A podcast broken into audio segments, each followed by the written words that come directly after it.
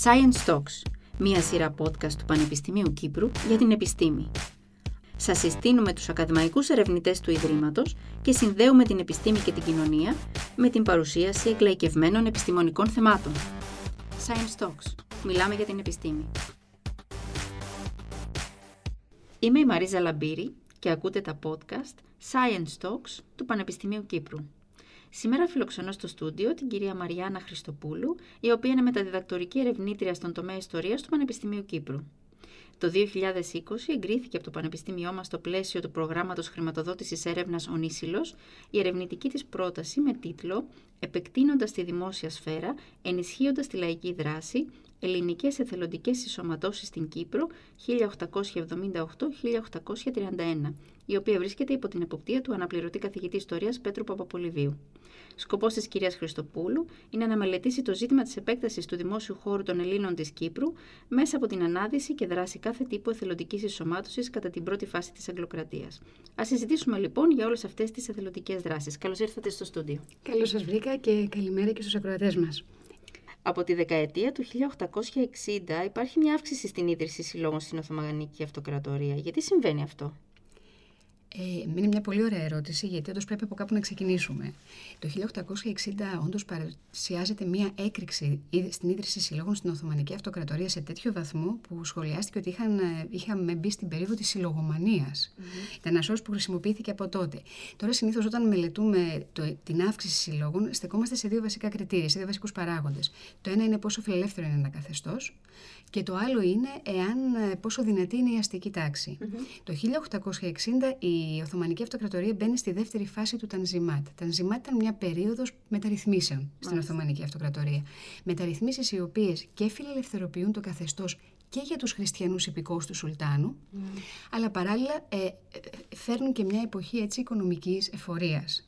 Οπότε λοιπόν η ελληνική αστική τάξη που είναι στα Οθωμανικά, μεγάλα Οθωμανικά κέντρα, ε, ενδυναμώνεται και δημογραφικά και οικονομικά και παράλληλα είναι σε ένα πιο φιλελεύθερο καθεστώς, άρα και μπορεί να αυτοοργανωθεί.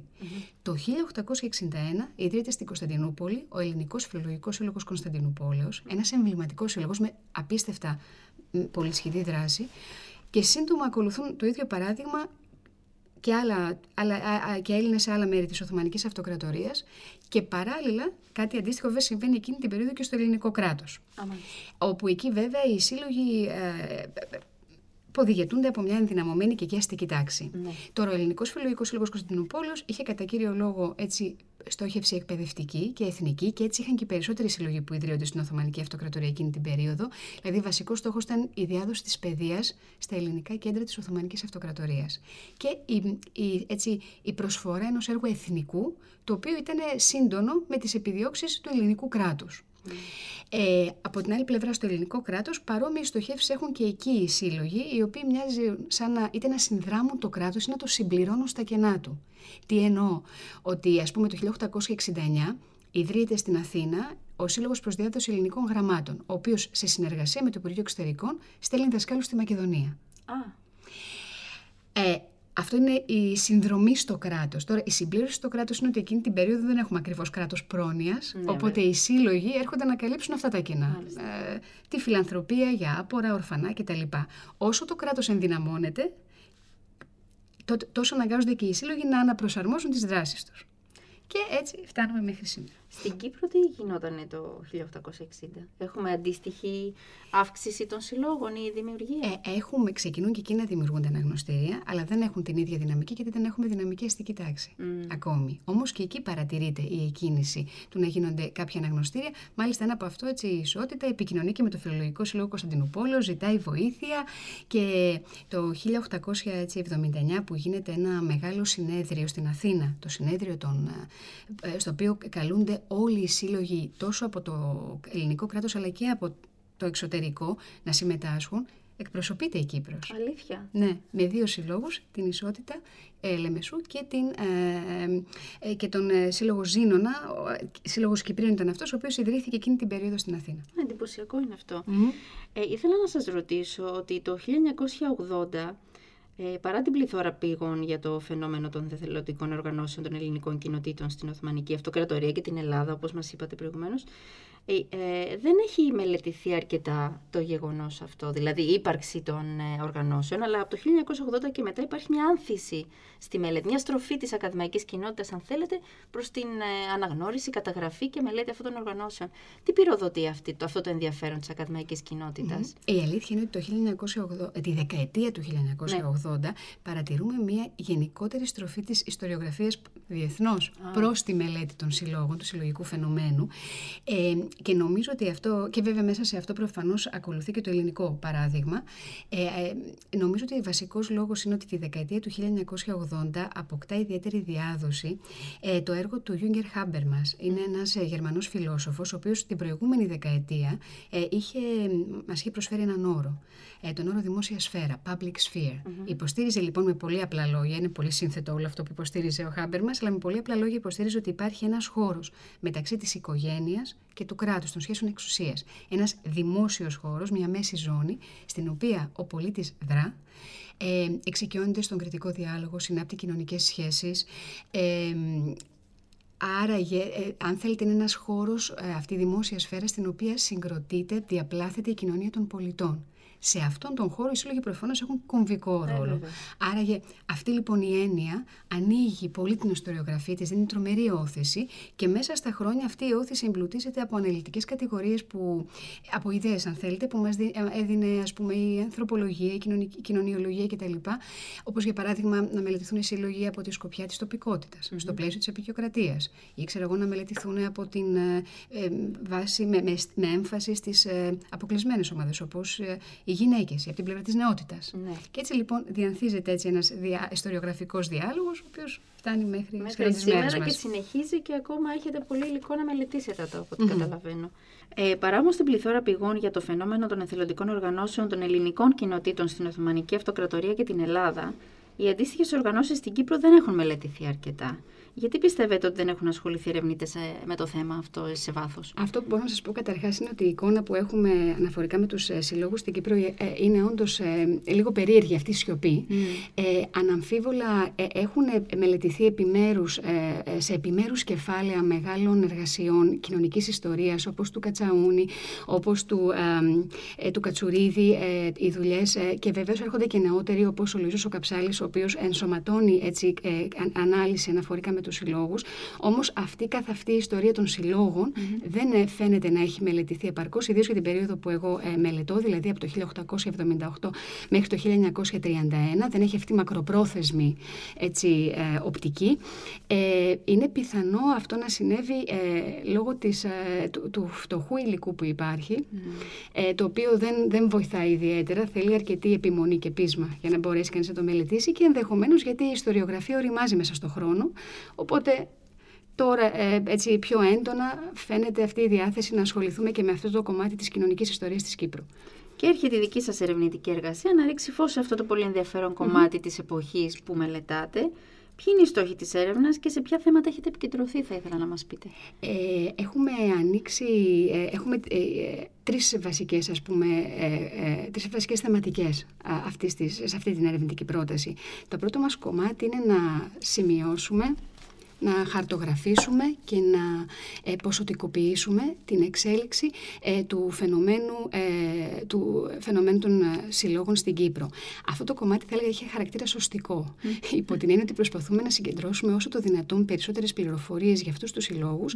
Ε, από το 1878 μέχρι το 1931 η αρχική μας στόχευση ήταν να, να, να ασχοληθούμε μόνο με, τους, με τις μεγάλες πόλεις της Κύπρου, δηλαδή την Λευκοσία, τη Λάρνα, Λάρνακα, τη Λεμεσό, την Πάφο, την Αμόχωστο και την Κερίνια, παρόλα, γιατί είναι βασικά αστικό φαινόμενο ναι, οι σύλλογοι. Ναι. Παρ' όλα αυτά, τελικά αποφασίσαμε να επεκταθούμε και στην επαρχία. Ε, έχουμε καταγράψει πάνω από 600 συλλόγους οι οποίοι ιδρύονται σε αυτό το διάστημα.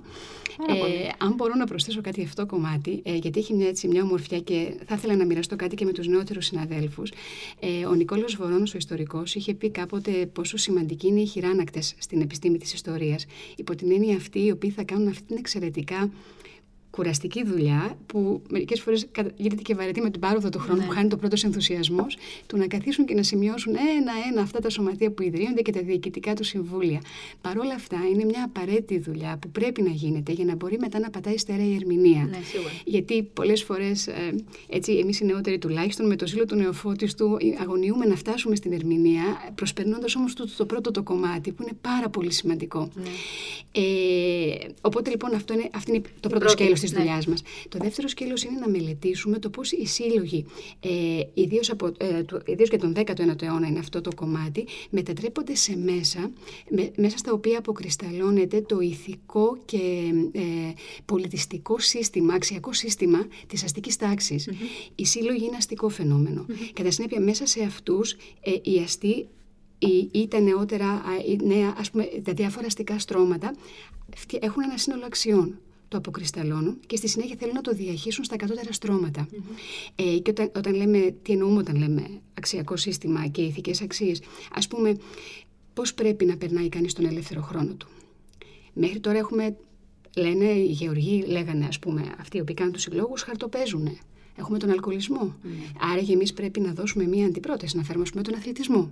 Ή για παράδειγμα, Πρέπει να μορφωθούν τα κορίτσια τα άπορα. Πρέπει να τα μορφώσουμε. Γιατί, γιατί, γιατί πρέπει να, έχουν, να τους δώσουμε εργαλεία να μπορούν να κάνουν κάτι, ούτως ώστε να μην καταλήξουν στην πορνεία. Ναι. Ε, οπότε λοιπόν, όμως μέσα σε όλο αυτό, ξέρετε, ουσιαστικά ηγεμονεύει εν τέλει η αστική τάξη, γιατί μεταφέρει αυτές τις αξίες, τις οποίες τις ενστερνίζουν οι κατώτερε τάξεις και καθοδηγούνται ναι, έτσι από αυτές. Ναι. Οπότε αυτό είναι το, το δεύτερο κομμάτι μας και για τον 20ο αιώνα, ε, 19ο και 20ο, πιάνει μαζί αυτό; Ένα κομμάτι είναι να δούμε το πώς μέσα από τους συλλόγους ουσιαστικά ε, ενισχύονται ή δεν ενισχύονται, θα το δούμε αυτό, θα το αποδείξει η έρευνα, οι σχέσεις ε, πελατείας που δημιουργούνται μεταξύ των τοπικών, της τοπικής, ε, των τοπικών αρχηγεσιών, ε, καθότι θα, αν δει κανείς στα διοικητικά συμβούλια, στην πλειονότητά τους, αυτοί οι οποίοι είναι στα διοικητικά συμβούλια των συλλόγων, είναι και η ε, πολιτική ταγή της Κύπρου. Και άντρες φαντάζομαι. Κατά κύριο λόγο άντρες. Ε, και αυτό λοιπόν είναι το ένα κομμάτι, γιατί η αλήθεια είναι ότι οι σύλλογοι συνιστούν πολλές φορές χώρο όπου και άνθρωποι οι οποίοι θέλουν να ανέλθουν ε, κοινωνικά βρίσκουν ένα μέσο για να συγκροτήσουν αυτό που οι κοινωνιολόγοι λένε κοινωνικό δηλαδή αναγνωρισιμότητα και δίκτυο σχέσεων.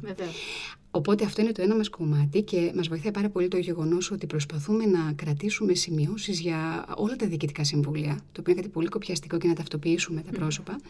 Και το δεύτερο κομμάτι είναι ότι στον 20ο αιώνα οι σύλλογοι μετατρέπονται και σε χώρο, σε ένα δημόσιο χώρο, στον οποίο, στον οποίο ομάδες οι οποίες είναι συνήθως αποκλεισμένες από τη φιλελεύθερη πολιτική και αναφέρομαι στις γυναίκες και στους εργάτες, βρίσκουν ένα πεδίο παρέμβασης και δράσης.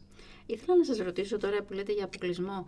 Οι μειονότητες, οι κοινότητες οι μικρότερες, που δεν, ήταν, δεν ανήκαν ούτε στους Τουρκοκύπριους ούτε στους Ελληνοκύπριους, όπως είναι οι Μαρονίτες, οι Λατίνοι, συμμετείχαν σε αυτές τις ομάδες; Ε, όσο, ε, δεν έχουμε πολλές ε, πληροφορίες, ε, δεν έχω εντοπίσει πολλές πληροφορίες που να είναι μικτέ, μεικτά, mm. ε, εθνικώς μεικτά τα σωματεία. Τα σωματεία. Είναι, είναι ελάχιστες οι περιπτώσεις αυτές. Άρα βρήκατε μεμονωμένα σωματεία Αρμενίων, ναι. σωματεία Μαρονιτών, ναι. σωματεία... Η αλήθεια, ναι, έχουμε εντοπίσει ε, τέτοιου τύπου σωματεία, όπως και τουρκικά σωματεία. Ναι, Βέβαια είναι πολύ λιγότερα. Mm. Και η αλήθεια είναι ότι δεν συνιστούν όμως το αμέσω αντικείμενο στην έρευνά μας, διότι είναι μια έρευνα η οποία διαρκεί δύο χρόνια. Πρέπει να είμαστε ρεαλιστές και επειδή δεν γνωρίζω και τη γλώσσα την τουρκική, δεν μπορώ να μελετήσω τις αντίστοιχες πηγές. Όμως αυτό που θέλουμε να κάνουμε και νομίζω ότι αυτό είναι ωραίο στις ε, ερευνητικές, ε, στις ερευνητικές προτάσεις είναι να μπορούν να έχουν συνέχειες.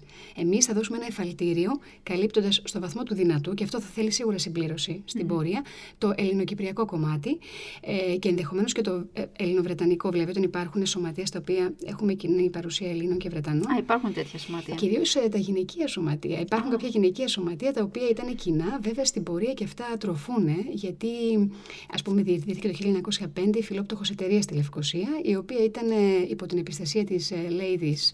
Ε, ε, Χάρμαν, ε, η οποία κάνει αυτό το σύλλογο και στο οποίο συμμετέχουν ε, Βρετανίδες, Ελληνίδες και ε, Τουρκάλες. Οπότε είναι ένα, ένα, και στόχος βέβαια είναι η φιλανθρωπία. Αυτό το σωματείο κυριαρχεί μέχρι το 1914 που ιδρύεται η Ένωση ε, Ελληνίδων Κυριών και είναι αμυγός εθνικό ελληνικό σωματείο, γυναικείο. Ε, και θυμάμαι ότι διάβαζα στον τύπο που έλεγε ότι η Λευκοσία δεν έχει καλή κίνηση στη γυναικεία φιλανθρωπία και ότι βέβαια υπάρχει η φιλόπτωχος εταιρεία, αλλά είναι ξενοκίνητο άρμα. Μάλιστα.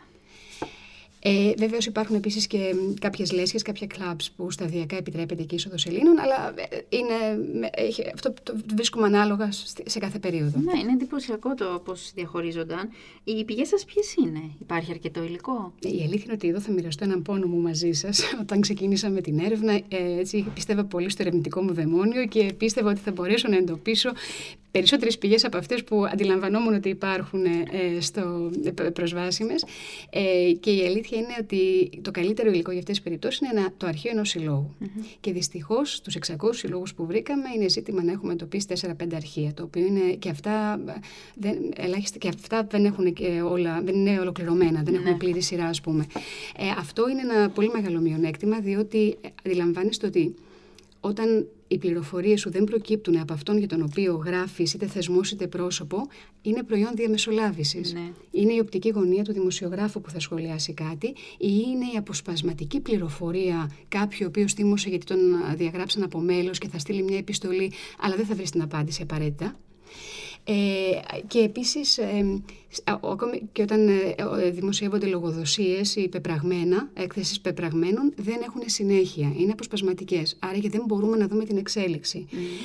Ε, και γενικότερα όταν βγαίνει κάτι από έναν σύλλογο στον τύπο, βγαίνει αυτό που ο σύλλογος θέλει να πει και τον εαυτό του.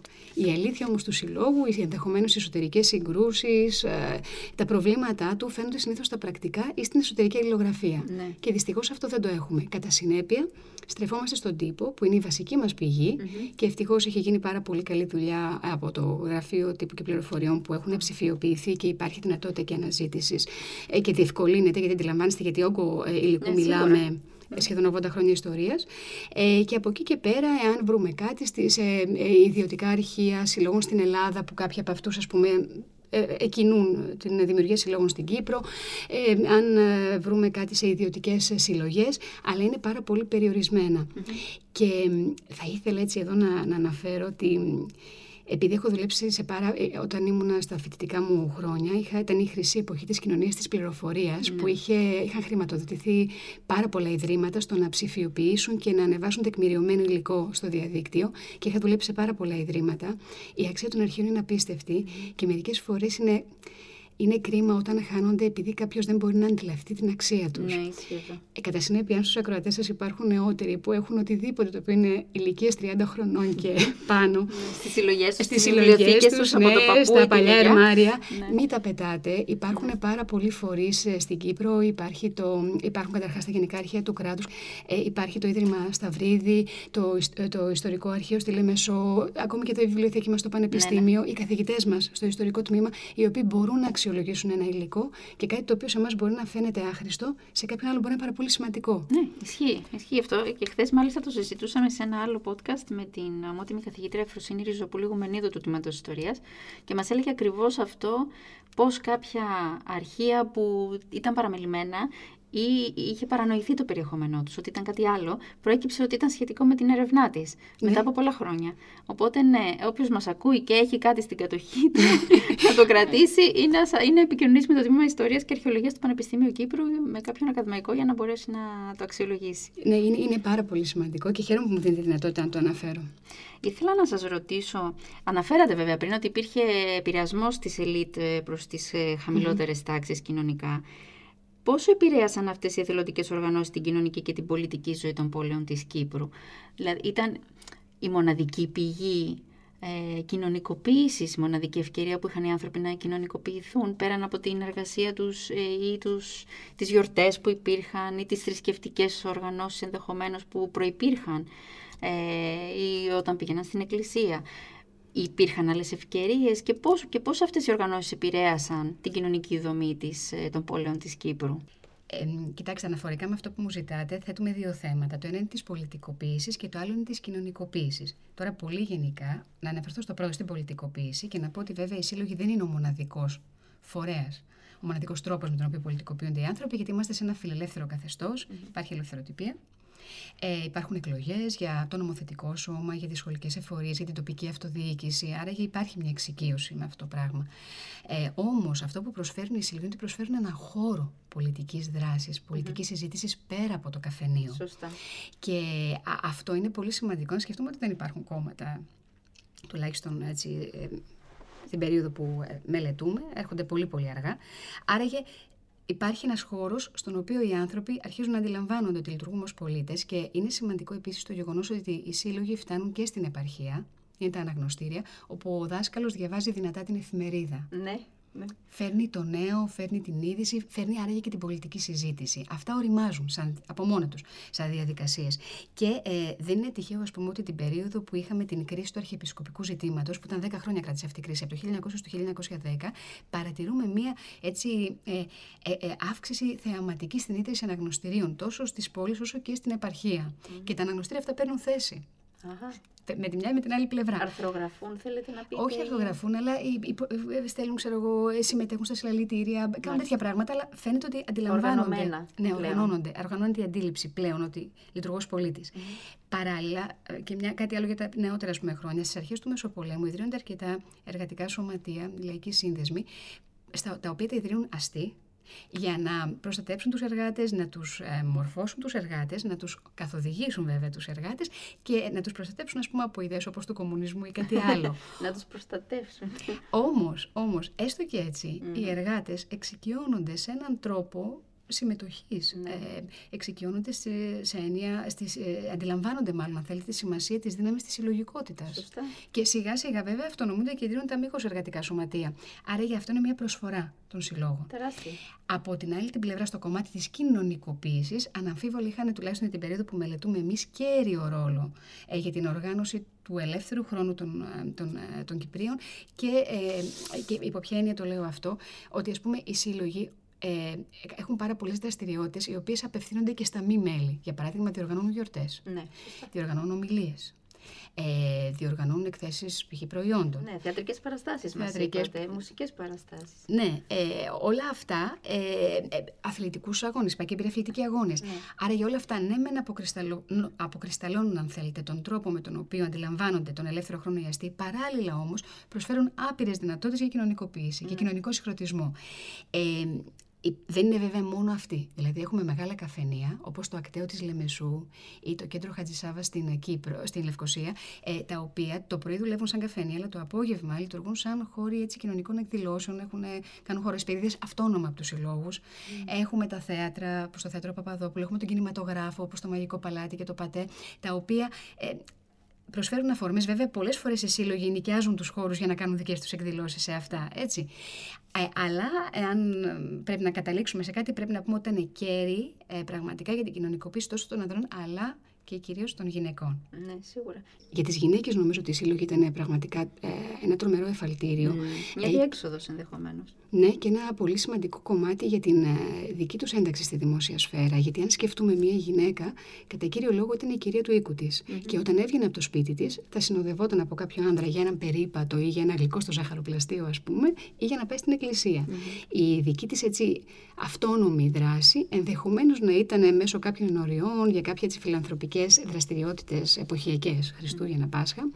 Όμως αυτός που πραγματικά τη φέρνει τη γυναίκα στη δημόσια σφαίρα είναι ο σύλλογος και η εκπαίδευση, το σχολείο βέβαια. Έτσι. Mm. Α, απλά ε, το σχολείο έχει μια ημερομηνία λήξης και ο σύλλογος. Ε, είναι. Απευθύνεται σε ενήλικες πλέον. Ε, ναι, ναι, και μπορεί, ε, συνήθως συμπεριλαμβάνει και έγγαμες γυναίκες. Γιατί και αυτό έχει σημασία αν παντρευτείς ή αν είσαι, αν είσαι ελεύθερη ή παντρεμένη. Α, εννοείται ότι υπήρχε διαχωρισμός στους συλλόγους. Υπήρχαν συλλόγοι οι οποίοι είχαν συνήθως, ας πούμε, δεχόταν τις ανήπαντρε γυναίκες, οι οποίες είχαν και περισσότερο χρόνο. Στην πορεία, βέβαια, όλες, όλα ανοίγουν και συμπεριλαμβάνουν και τις έγγαμες. Mm-hmm. Ε, και ξέρετε, είναι σημαντικό γιατί, αν σκεφτεί κανείς, ένας σύλλογος για μια γυναίκα είναι ένας χώρος πολλαπλής μαθητείας. Μια γυναίκα εκτίθεται δημόσια για πρώτη της φορά ουσιαστικά. Ε, ψηφίζει, ναι. Ε, πρέπει να έχει άποψη και να εκφράσει συγκροτημένες απόψεις σε ένα ευρύτερο ακροατήριο. Πρέπει να βγει από τα του οίκου της και να κανονίσει να οργανώσει μια γιορτή. Πρέπει να διευθύνει ένα νηπιαγωγείο, μια υφαντουργική σχολή. Επίσης, μέσα σε αυτό το χώρο, οι γυναίκες αντιλαμβάνονται ότι δεν συνιστούν μόνο μια βιολογική κατηγορία, αλλά και μια κοινωνική Γιατί ε, είναι, είναι αυτή η έμφυλη ταυτότητα η οποία ισχυροποιείται εκεί μέσα. Και αρχίζουν πλέον να, να, να έχουν λόγο, να έχουν έτοιμα να φτιάχνουν μια εικόνα για τον εαυτό τους η οποία σταδιακά εξελίσσεται και γίνεται αν θέλετε και πιο απαιτητική όσο αφορά στα δικαιώματά της στο δημόσιο πλέον, στη δημόσια πλέον σφαίρα. Και είναι κάτι που είναι πάρα πολύ όμορφο, είναι ότι για παράδειγμα η πνευματική αδελφότητα, η οποία ιδρύεται το 1924, αν θυμάμαι καλά, και στην οποία, την οποία ποδηγετεί η Περσεφόνη Παπαδοπούλου, μια ε, εξαιρετική γυναίκα, ε, πάρα πολύ δυναμική, ε, ζητάει, αν δεν κάνω λάθος, το 1928 οι γυναίκες ε, να μπουν στη δημόσια διοίκηση, στη, από τους Βρετανούς, δηλαδή τους Βρετανούς να πάρουν τις γυναίκες στη δημόσια διοίκηση, mm. κάνουν ομιλίες λέγοντας ότι, ok, okay, καλώς λέμε να δουλεύει η αγρότις από έτσι και αλλιώς δουλεύει, ή οι εργάτες, δηλαδή τα τελείως κατώτερα στρώματα. Mm. Τι γίνεται με τα μεσαία; Mm-hmm. Πρέπει οι κοπέλες να μορφώνονται όχι, ε, όχι μόνο με την έννοια των γνώσεων, αλλά και επαγγελματικά να είναι ικανές να μπορούν να ζήσουν μόνες τους. Mm-hmm. Αυτά είναι μεγάλα μηνύματα. Και αυτό πώς το εξέλαβαν οι Βρετανοί; Ε, δεν γνωρίζω ποια είναι η απάντηση. Δεν έχω βρει την απάντηση. Ήταν μια δημοσίευση στον τύπο. Εδώ είναι το πρόβλημα όταν λείπουν τα αρχεία. Ε, Παρ' όλα αυτά όμως ήταν ένα αίτημα. Ναι. Και ήταν ένα βήμα. Και ένα δημόσιο αίτημα. Βεβαίως. Ναι. Που δεν φοβήθηκε να το πει δημόσια αυτό. Και η αλήθεια είναι βέβαια ότι ο ανδρικός πληθυσμός είχε πολλά θέματα με το να μπει η γυναίκα στην εργασία. Ε, κάποια, σε κάποια εφημερίδα κάποιος έγραψε ότι είναι τρομακτικό αυτό που λέτε, διότι θα έρθει ανταγωνισμός. Ναι. Και θα μας πάρουν τα επαγγέλματα γυναίκες στην εργασία. Ε, άραγε έχει πολύ ενδιαφέρον και επίσης ε, το εύρος των δραστηριοτήτων το οποίο κάνουν οι γυναίκες. Έχουν οι γυναίκες μέσω των συλλόγων, δηλαδή θέλω να πω, δεν είναι απλά φιλανθρωπικά. Έτσι, ε, έχουν πάρα πολύ μεγάλο ενδιαφέρον για τα άπορα Έχουμε την ίδρυση νυχτερινών σχολών, mm-hmm. εργαστηριών υφαντουργίας ε, και τα κυριακά σχολεία που λέγονται, που μαθαίνουν ανάγνωση και γραφή. Ε, η ομάδα Ελληνίδων Λεμεσού και, και άλλες οργανώσεις ε, ε στέλνουν κοπέλες στην ε, Αθήνα δύο υποτρόφους συνήθως κάθε χρονιά για να μάθουν και άλλα επαγγέλματα δηλαδή ε, ε είτε να σπουδάσουν δασκάλοι στην υπηαγωγή είτε να μάθουν την τέχνη της ε, επεξεργασίας του μαλλιού ή των νημάτων του μεταξιού και να το φέρουν πίσω σαν γνώση για να μάθουν και στα υπόλοιπα κορίτσια. Πολύ σημαντικό. Ναι και επίσης συσίτια για τα παιδιά τα οποία ήταν έτσι πιο άπορα. Το βασικό πρόβλημα βασικά όλων των συλλογών βέβαια στην Κύπρο είναι το ζήτημα της χρηματοδότησης. Mm. Δηλαδή υπήρχε αγαθή πρόθεση από αρκετούς και άνδρε και γυναίκες, αλλά δεν υπήρχαν αρκετά χρήματα με αποτέλεσμα να μην μπορούν να κάνουν το έργο που θα, θα ήθελαν να κάνουν ή δυνητικά θα μπορούσαν να κάνουν εάν είχαν σταθερή και καλή χρηματοδότηση. Ήθελα, μας είπατε για τις γυναικείες οργανώσεις που κυρίως ήταν φιλανθρωπική η δράση τους. Ξέρουμε τις αθλητικές οργανώσεις που υπάρχουν μέχρι σήμερα και φαντάζομαι τότε ξεκίνησαν να ιδρύονται. Ε, τι άλλα είδη υπάρχουν, ε; υποστηρίζονται οι τέχνες ας πούμε; Οι τέχνες ε, υποστηρίζονται συνήθως όχι ως αυτός σκοπός, ιδίως, ε, μάλλον στο 19ο αιώνα δεν έχουμε κάποιο, ε, έχουμε ελάχιστα καλλιτεχνικά σωματεία, συνήθως όμως τα σωματεία τα εκπαιδευτικά έχουν μη σας πω συγγνώμη και τα φιλανθρωπικά, τα περισσότερα σωματεία έχουν και ένα με μια ερασιτεχνική θεατρική ομάδα. Α. Το 19ο αιώνα δηλαδή, οι Κύπροι αγαπούν το θέατρο. Μάλιστα. Και το 19ο αιώνα, ε, από, το, από τα μέσα, εννοείται, την Αγγλοκρατία, ας πούμε, θα μιλήσω εγώ και μετά, ε, το, είναι απαραίτητο έτσι, εργαλείο για τους συλλόγους είναι το να έχουν ομάδες θεατρικές, γιατί έτσι κάνουν παραστάσεις και συγκεντρώνουν χρήματα. Α, είχαν εισιτήριο, μάλιστα. Ναι, η καλλιτεχνική, δηλαδή δεν είναι ακριβώς πάντα η καλλιτεχνική εξέλιξη ο αυτός σκοπός. Αλλά παρόλα αυτά όμως η καλλιτεχνική δραστηριότητα ενδυναμώνεται. Ναι. Στην πορεία, βέβαια, έχουμε και ας πούμε, η αγάπη του λαού, η οποία ιδρύεται το 1891, έχει τον ε, ερασιτεχνικό Θεία ο Θέσπης. Και αυτός έχει επίσης ε, ε, θεατρική ομάδα. Και, και πάει λέγοντας. Πέραν από το θέατρο υπήρχε κάποια χοροδία, ας πούμε, ή ζωγραφική; Ε, σχεδόν επίσης όλοι οι σύλλογοι που έχουν θεατρικές ομάδες έχουν και μανδολινάτα, έχουν mm. και κυρίες οι οποίες παίζουν το, ε, το πιάνο και τις και τις χρησιμοποιούν έτσι στις εκδηλώσεις. Σταδιακά δημιουργούνται και σύλλογοι οι οποίοι είναι αμυγός για να μάθουμε κάποιο μουσική. Mm. Έχουμε τους μεγάλους μουσικούς στο Χορμούζιο, στην, ε, στην Λεμεσό, το Διανέλο, στη Λευκοσία, οι οποίοι προσπαθούν να φτιάξουν και σχολές. Ναι.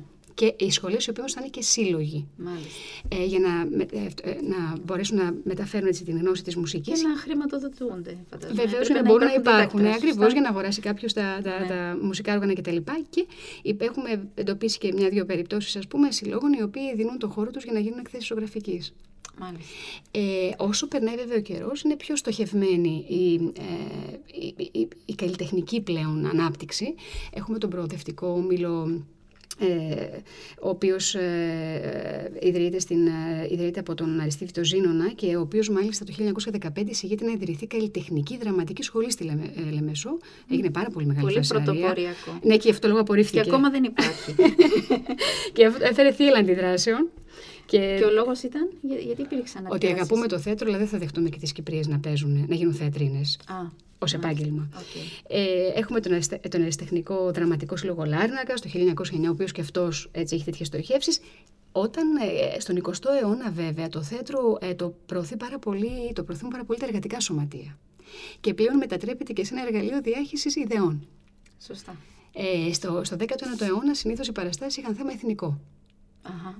Ε, γιατί αυτή είναι και η στόχευση. Ναι. Ε, όταν μπαίνουμε στο, στο, στο, στον 20ο αιώνα από το Μεσοπόλεμο, ιδίως στην περίοδο του Μεσοπολέμου και μετά, είναι, είναι και πιο έτσι κομματικό mm-hmm. πλέον εργαλείο. Και πού γίνονταν αυτές οι παραστάσεις, έχετε βρει, που ε, είτε, είτε γινόταν στα θέατρα των διαφόρων πόλεων, είτε στους χώρους των συλλόγων. Αχα. Είτε στα, στα σχολεία, στις αυλές των σχολείων. Α, μάλιστα, ναι. Ε, κάπου που μπορούσε να φιλοξενηθεί mm-hmm. πολλοί κόσμος δηλαδή. Πολύ ενδιαφέρον είναι αυτό. Υπήρχαν και θρησκευτικοί σύλλογοι; Ε, ναι, υπάρχουν θρησκευτικοί ε, σύλλογοι, ε, όπως για παράδειγμα ο Σύλλογος Ορθοδοξία ε, ή ο Σύλλογος Ευσέβεια στην, ε, στην ε, Λεμεσό, οι οποίοι προσπαθούν να προφανώς να, να έτσι μεταφέρουν ηθικές αξίες και να καλλιεργήσουν το αισθητήριο, το ηθικό των, των κατώτερων, μέσα και κυρίως κατώτερων στρωμάτων, αλλά η αλήθεια είναι ότι οι εκπαιδευτικοί σύλλογοι ε, αναλαμβάνουν και αυτοί να διδάξουν έξω από το σχήμα της Εκκλησίας έτσι, ηθικές αρχές. Ε, και αυτό είναι ενδιαφέρον γιατί είναι και μια τάση απεξάρτησης από την, ναι. ε, από, το, από, το, από την ε, ηγεμονία του κλήρου. Ναι. Στην Ελλάδα βέβαια υπάρχουν και τα φιλολογικά σωματεία, ε, άνθρωποι που μαζεύονται για να αναγνώσουν ποίηση. Αυτό το βλέπουμε και στην Κύπρο. Ναι, έχουμε τα αναγνωστηρια ε, και έχουμε και φιλολογικούς ομίλους. Ε, ξεκινούμε με τα αναγνωστήρια, τα reading clubs, τα οποία έχουμε έντονα το 19ο αιώνα, έχουν πάρα πολλά μαζικά ιδρύονται ε, και στην πορεία ε, ιδρύονται και φιλολογικοί σύλλογοι. η αλήθεια είναι ότι πολλές φορές τα σωματεία ήταν πολλά σε ένα. Δηλαδή, mm. είχαν και εκπαιδευτική δράση, είχαν και καλλιτεχνική δράση, είχαν και φιλανθρωπική δράση. Έτσι, δεν είναι τόσο. Δεν είναι τόσο ξεκάθαρα. Ναι, όπως σε άλλες περιπτώσεις. Όπως ναι. σε άλλες περιπτώσεις. Και πότε μετατράπηκαν τα αθλητικά σωματεία σε πιο πολιτικές οργανώσεις, ας πούμε; Πότε απέκτησαν πολιτική χρειά; Ε, Ήταν από την αρχή ή είναι κάτι που έγινε αργότερα; Ε, νομίζω ότι είναι κάτι το οποίο παίρνει έτσι πολύ έντονο χαρακτήρα αργότερα, δηλαδή μετά την, ε, την περίοδο της ε, έρευνάς μας. Υπήρχαν διαφιλονικίες, εννοείται, αλλά έτσι αυτή την ξεκάθαρη κομματική χρειά, την, την οποία ακόμη κουβαλάνε ναι. αυτά τα σωματεία, είναι μετά το μεσο... μετά, ναι, μεταγενέστερα από την έρευνα. Το ενδιαφέρον όμως για τα αθλητικά σωματεία είναι το πώς. Ε, είναι ότι και αυτά συνιστούν μία αξία αστική. Δηλαδή, ότι πρέπει να γυμνάζεται το σώμα, γιατί αυτό είναι ηθικ, ηθικοποιητικό, κάνει δυνατά σώματα. Μαθαίνω να, να ξοδεύω το χρόνο μου σε κάτι που δυναμώνει το πνεύμα και το, ε, το σώμα μου και όχι να πάω να πιω ή να παίξω χαρτιά.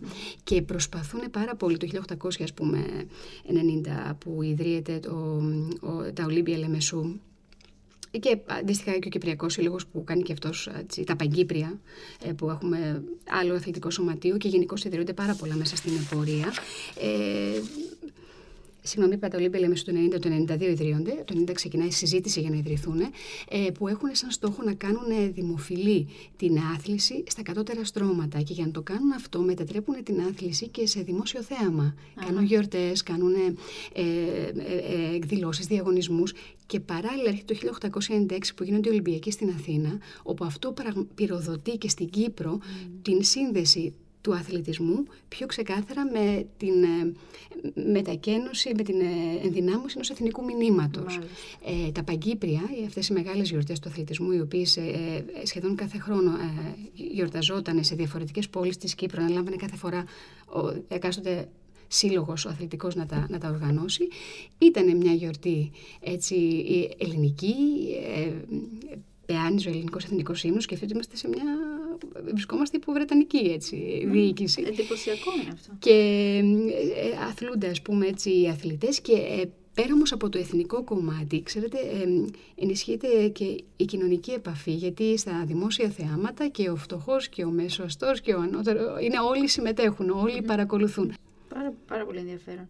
Ε, μελετήσατε επίσης και το φαινόμενο της δημιουργίας τέτοιων οργανώσεων στην Ελλάδα από Ελληνοκύπριους.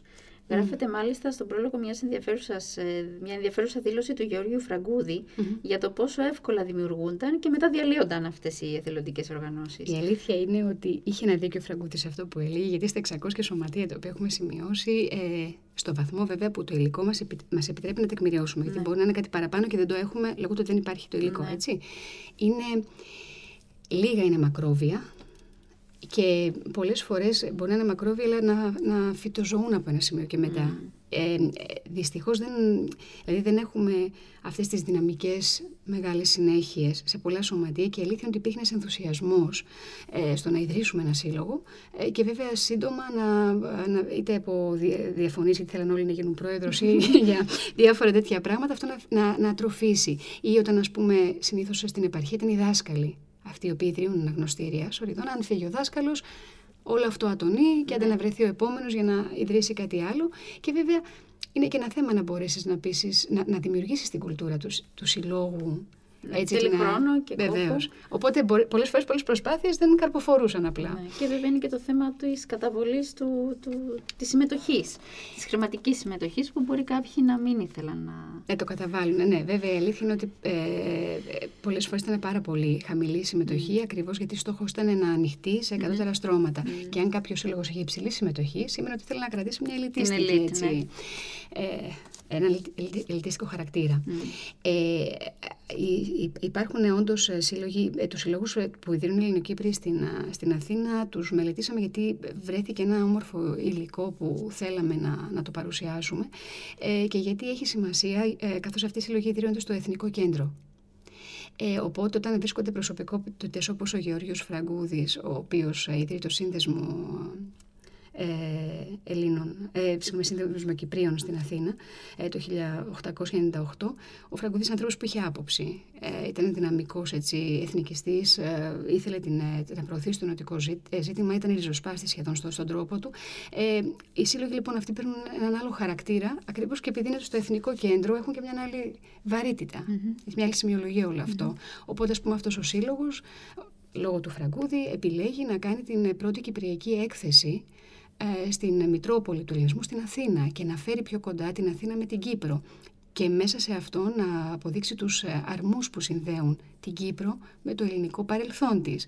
Ε, μέσα σε αυτό να παλέψει ε, ένα ερώτημα, μια αμφισβήτηση που έρχονταν πάντα από την πίσω πόρτα και από τους Βρετανούς κατά πόσο Έλληνες είναι οι Κύπροι. Mm. Οπότε τα εκθέματα δείχνουν, αποδεικνύουν, αποδείκνυαν κατά τους οργανωτές της έκθεσης ακριβώς την ελληνικότητα του Κυπριακού Ελληνισμού. Μιλάμε για αρχαία εκθέματα φαντάζομαι. Δεν είναι μόνο τα αρχαία εκθέματα, είναι και τα, υπήρχαν αυτά, αλλά υπήρχαν και τα του λαϊκού πολιτισμού. Γιατί ξέρετε, mm. ο λαϊκός πολιτισμός επίσης έδειχνε την περίοδο εκείνη ιδίως ήταν βασικό επιχείρημα αυτής της συνέχειας. Mm-hmm. Ε, ή να δείξουν την πρόοδο του κυπριακού ελληνισμού, άρα και το δικαίωμά του να ενωθεί πλέον με την, την Ελλάδα, την πνευματική και την ηλική πρόοδο. Mm-hmm. Και βέβαια, όπως έλεγε ο Φραγκούδης, έδειχνε και το πόσο σε εισαγωγικά καλοί ε, ε, έτσι, κυβερνήτες ήταν οι Άγγλοι, οι οποίοι δεν υποστήριζαν ας πούμε, τη βιομηχανία. Λέει ότι αν δεν έχουμε ισχυρή βιομηχανία, αποδεικνύει ότι κάτι δεν κάνει καλά το κράτος, ε, η αυτοκρατορία, η οποία είναι αμυγός μια βιομηχανική αυτοκρατορία η Βρετανική.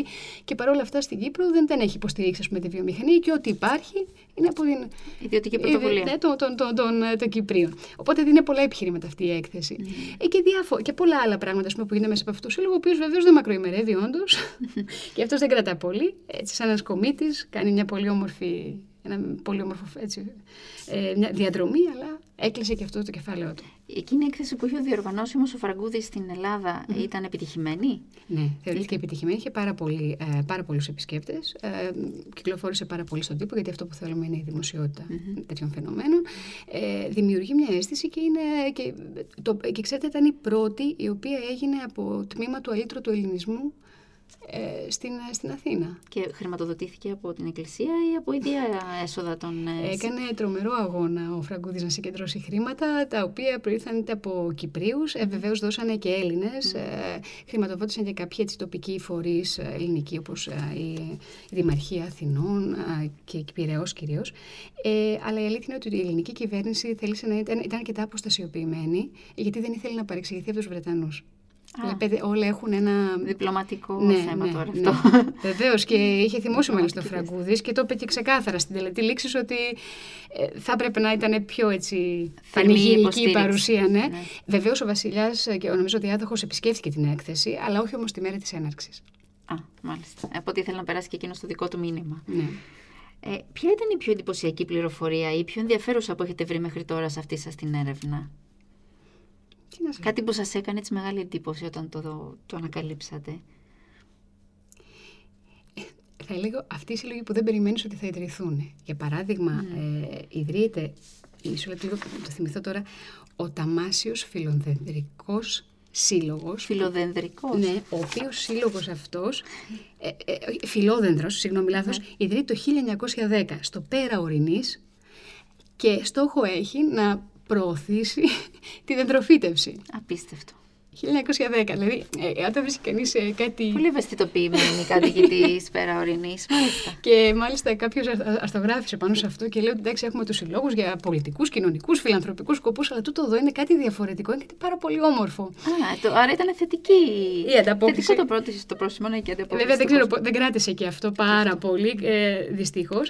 Ε, αλλά τέλος πάντων, νομίζω ότι αυτός ο σύλλογο μου είχε πάρα πολύ εντύπωση όταν είδα ότι ιδρύεται και βέβαια όσο αφορά ε, ιδρύεται και συλλόγου για την προστασία των ζώων. Αλήθεια. Ναι, αυτός γίνεται όμως μαζί με την υποστήριξη των Βρετανών. Οι Βρετανοί το εκκινούν και συμμετέχουν. Ε, συμμετέχουν όμως πάρα πολλοί ε, ε, ε, ε Έλληνες. Ε, Βέβαια, εντάξει, μερικές φορές όταν ε, θέλαν να παραπονηθούν οι δημοσιογράφοι ότι δεν γίνονται πολλά για την φιλανθρωπία των απόρων, ε, λέγανε ότι εντάξει, ασχολούμαστε ας πούμε, με τα ζώα, αλλά οι φιλάνθρωποι εδώ, ή τα άπορα όμως παιδιά έχουν και αυτά ανάγκες. Mm-hmm. Ξέρετε αυτό, η ναι. επικριτική διάθεση μερικές φορές των δημοσιογράφων. Αυτό, ναι. αυτό ακόμα υπάρχει. ε, και, και πού αποσκοπεί η έρευνά σας, τι θέλετε να πετύχετε με αυτό το έργο; Ε, νομίζω αυτά που σας είπα στην αρχή. Ένα είναι να σώσουμε την ιστορία και την, ε, αυτή την εικονα Να, να φτιάξουμε αυτή την εικόνα, να ζωγραφίσουμε στο χάρτη αυτή την εικόνα. Σαν ένα πάζλ που έχει κομμάτια και θα τα ενώσετε. Ναι, και βεβαίως ακριβώς επειδή έχουμε αυτή την, ε, ε μια μακροπρόθεσμη οπτική, ε, μπορούμε να δούμε πολύ καλύτερα από ψηλά πώς εξελίσσεται αυτό το φαινόμενο στην Κύπρο, που είναι σημαντικό. Γιατί ε, η δραστηριότητα ενός πολίτη λέει πάρα πολλά για, το, για, για, την, για, για κοινωνικά ζητήματα, για εθνικά, για οικονομικά. Δηλαδή ε, ε, ε έρχεται να μιλήσει πολλαπλά. Και είναι ωραία να έχουμε και αυτή την οπτική όταν προχωρούμε σε αναλύσεις ε, κοινωνικής ιστορίας αλλά και εθνικής. Δηλαδή ε, είναι ένα κομμάτι το οποίο είναι σημαντικό. Ναι θα είναι διαθέσιμα αυτά, αυτό το υλικό, αυτή η πληροφόρηση στον κόσμο; Ε, ε, ευχαριστώ πολύ που μου το λέτε, γιατί θέλω να κοινωνήσω αυτή την πληροφορία. Ε, θέλω να πιστεύω ότι σε τρεις με τέσσερις μήνες από τώρα θα υπάρχει στο σελίδα στο διαδίκτυο, ε, στην οποία αυτό το υλικό θα είναι προσβάσιμο, υπό την έννοια ότι θα μπορεί κάποιος να αναζητήσει χρονολογικά τοπικά με όνομα ή με είδος συλλόγου, συλλόγους που έχουμε συγκεντρώσει και να δει, ας πούμε, στο χωριό τους στη Λάπιθο ποιοι σύλλογοι υπήρχαν και ναι. πότε και βεβαίως όπου υπάρχουν τα διοικητικά συμβούλια να τα, να τα δει. Ε, και αυτό, φωτο, αυτή η ιστοσελίδα θα συνδέεται με, το, με τη βιβλιοθήκη μας και με την Ευρωπαϊκή, οπότε θα είναι προσβάσιμο και θα έχει και μια διάρκεια η ζωή της ιστοσελίδας ε, και το υλικό μας που θα είναι προσβάσιμο στο διαδίκτυο.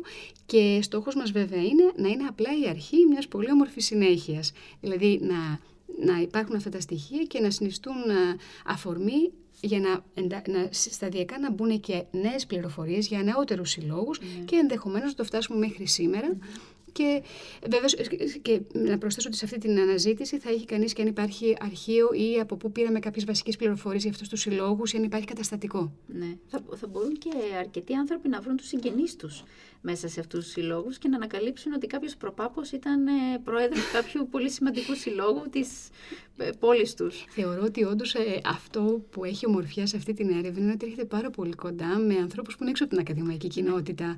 Ναι. Ε, και έχει αξία να υποστηριχθεί, γιατί ξέρετε έτσι, αν θέλετε, ε, δυναμώνουμε και μια ιστορική συνείδηση των ανθρώπων. Ε, και μπορούμε, πιστεύω, να, και μπορούν να βοηθήσουν όλοι. Ακριβώς αυτό, αν κάποιος έχει κάτι στο σπίτι του και θέλει να το μοιραστεί μαζί μας. Ε, ε, οπότε είναι πιο έτσι συμμετοχικό τελικά. Σίγουρα είναι. Ε, μία τελευταία ερώτηση που ήθελα να σας κάνω είναι αν έχετε εντοπίσει σωματεία που είναι ενεργά ακόμα. Από την εποχή που μελετήσαμε. Ναι. Ωραία, ok, okay, θα αναφερθώ από μνήμη σε κάποια. Να μην, μπορεί να αδικήσω κάποιους, αυτό να το πω, αλλά θέλω λίγο να υπογραμμίσω αναφορικά με τα όσα έχουμε συζητήσει μέχρι τώρα, ότι γενικότερα ό,τι έχουμε πει αφορά την περίοδο μελέτης μας, δηλαδή μέχρι το 1931. Ναι. Μπορεί η εικόνα, για παράδειγμα, για τα αρχεία να αλλάζει μετά από εκεί. Σωστά. Okay. Απλά αυτό να το ξεκαθαρίσω. Τώρα, για να ξεκινήσουμε, θα πρέπει μάλλον να ξεκινήσουμε από την Ανόρθωση Αμμοχώστου. Είναι, ε, η Ανόρθωση Αμμοχώστου, η σημερινή ποδοσφαιρική ομάδα, είχε ξεκινήσει ως ένα αναγνωστήριο το 1911. Α, ήταν αναγνωστήριο, δεν ήταν αθλητικό σωματείο. Όχι, έτσι ξεκίνησε. Στην πορεία στο Μεσοπόλεμο αποκτά ποδοσφαιρική ομάδα Τι και ενδιαφέρον. φτάνει μέχρι τις μέρες μας. Ναι. Επίσης, θα πρέπει να αναφέρουμε την Ένωση Νέων Τραστ Λευκοσίας, η οποία Βεβαίως. ιδρύεται το 1924. Και κάτι που είναι ενδιαφέρον για την Ένωση Νέων Τραστ είναι, έρχεται λίγο σε κάτι που με ρωτήσατε πιο πριν, δέχεται στους κόλπους της και Λατίνους και Αρμένιους και Μαρονίτες.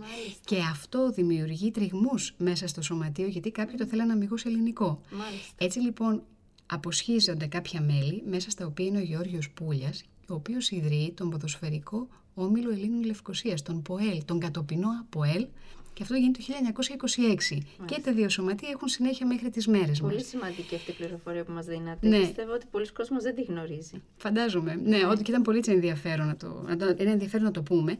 Ε, Επίσης, για να μην είμαστε μόνο στα κέντρα τα μεγάλα, να πάμε λίγο και στο τρίκομο και να αναφερθούμε στο νέο αιώνα τρικόμου. Νέο Ο- αιώνα. Μμμ, νέος αιώνα, ο οποίος ιδρύεται το 1900 και παίρνει. Φιλολογικό και αυτό Ήταν το αναγνωστήριο, σωματείο. ξεκίνησε αναγνωστήριο και αυτό. Ε, και το οποίο πήρε την ονομασία του νέου αιώνα, γιατί ιδρύεται το 1900 στην Ευγένου Νέου αιώνα. Μάλιστα. Και ο οποίος στην πορεία αποκτά και ποδοσφαιρική ομάδα. Ποιος, ποια είναι η ποδοσφαιρική ομάδα; Ήταν η ποδοσφαιρική ομάδα τρικόμου. Α, έτσι Ναι, λέγονταν. ναι, ναι, ναι. Ε, και ε, να αναφερθούμε επίσης και στην ε, λέσχη αγάπης ε, του λαού στη Λύση, ε, το, η οποία έκανε και ιδρύθηκε το 1919 αυτή η λέσχη, απορροφώντας δύο παλαιότερα αναγνωστήρια και κάνει και αυτή η ποδοσφαιρική ομάδα η οποία είναι ενεργή μέχρι το 1974 που έχουμε την εισβολή. Η ποδοσφαιρική ομάδα λύσης, υποθέτω, έτσι. Μμμ. Και για να μην αφήσουμε παραπονεμένους στις γυναικείες συλλόγους, να πούμε την πνευματική αδελφότητα Ελλήνων Λευκοσίας που ιδρύεται το 1926, του Λύκειου Ελληνίδων Αμοχώστου που ιδρύεται το 1930, Σωστά. έτσι και, και, φαντα... και, και υπάρχουν και άλλοι. Επαναλαμβάνω, απλά να πούμε έτσι κάποια βασικά εδώ, αυτή τη Α, στιγμή. Ευχαριστούμε πάρα πολύ. Οι πληροφορίε αυτές είναι εξαιρετικά συναρπαστικές.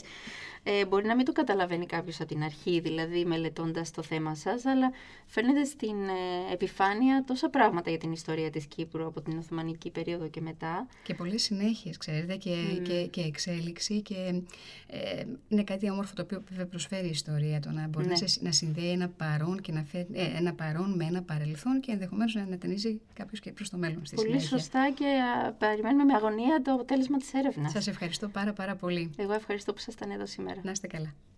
Σε αυτό το podcast φιλοξενήσαμε την κυρία Μαριάννα Χριστοπούλου, η οποία είναι μεταδιδακτορική ερευνήτρια στον τομέα ιστορίας του Πανεπιστημίου Κύπρου. Για να ακούσετε τα επεισόδια της σειράς, επισκεφτείτε την ιστοσελίδα του Πανεπιστημίου Κύπρου ή εγγραφείτε στα podcast Science Talks στο Spotify. Μπορείτε επίσης να ακούσετε τις εκπομπές κάθε πέμπτη στον UCY Voice 95.2. Είμαι η Μαρίζα Λαμπύρη, ευχαριστώ που μας ακούσατε.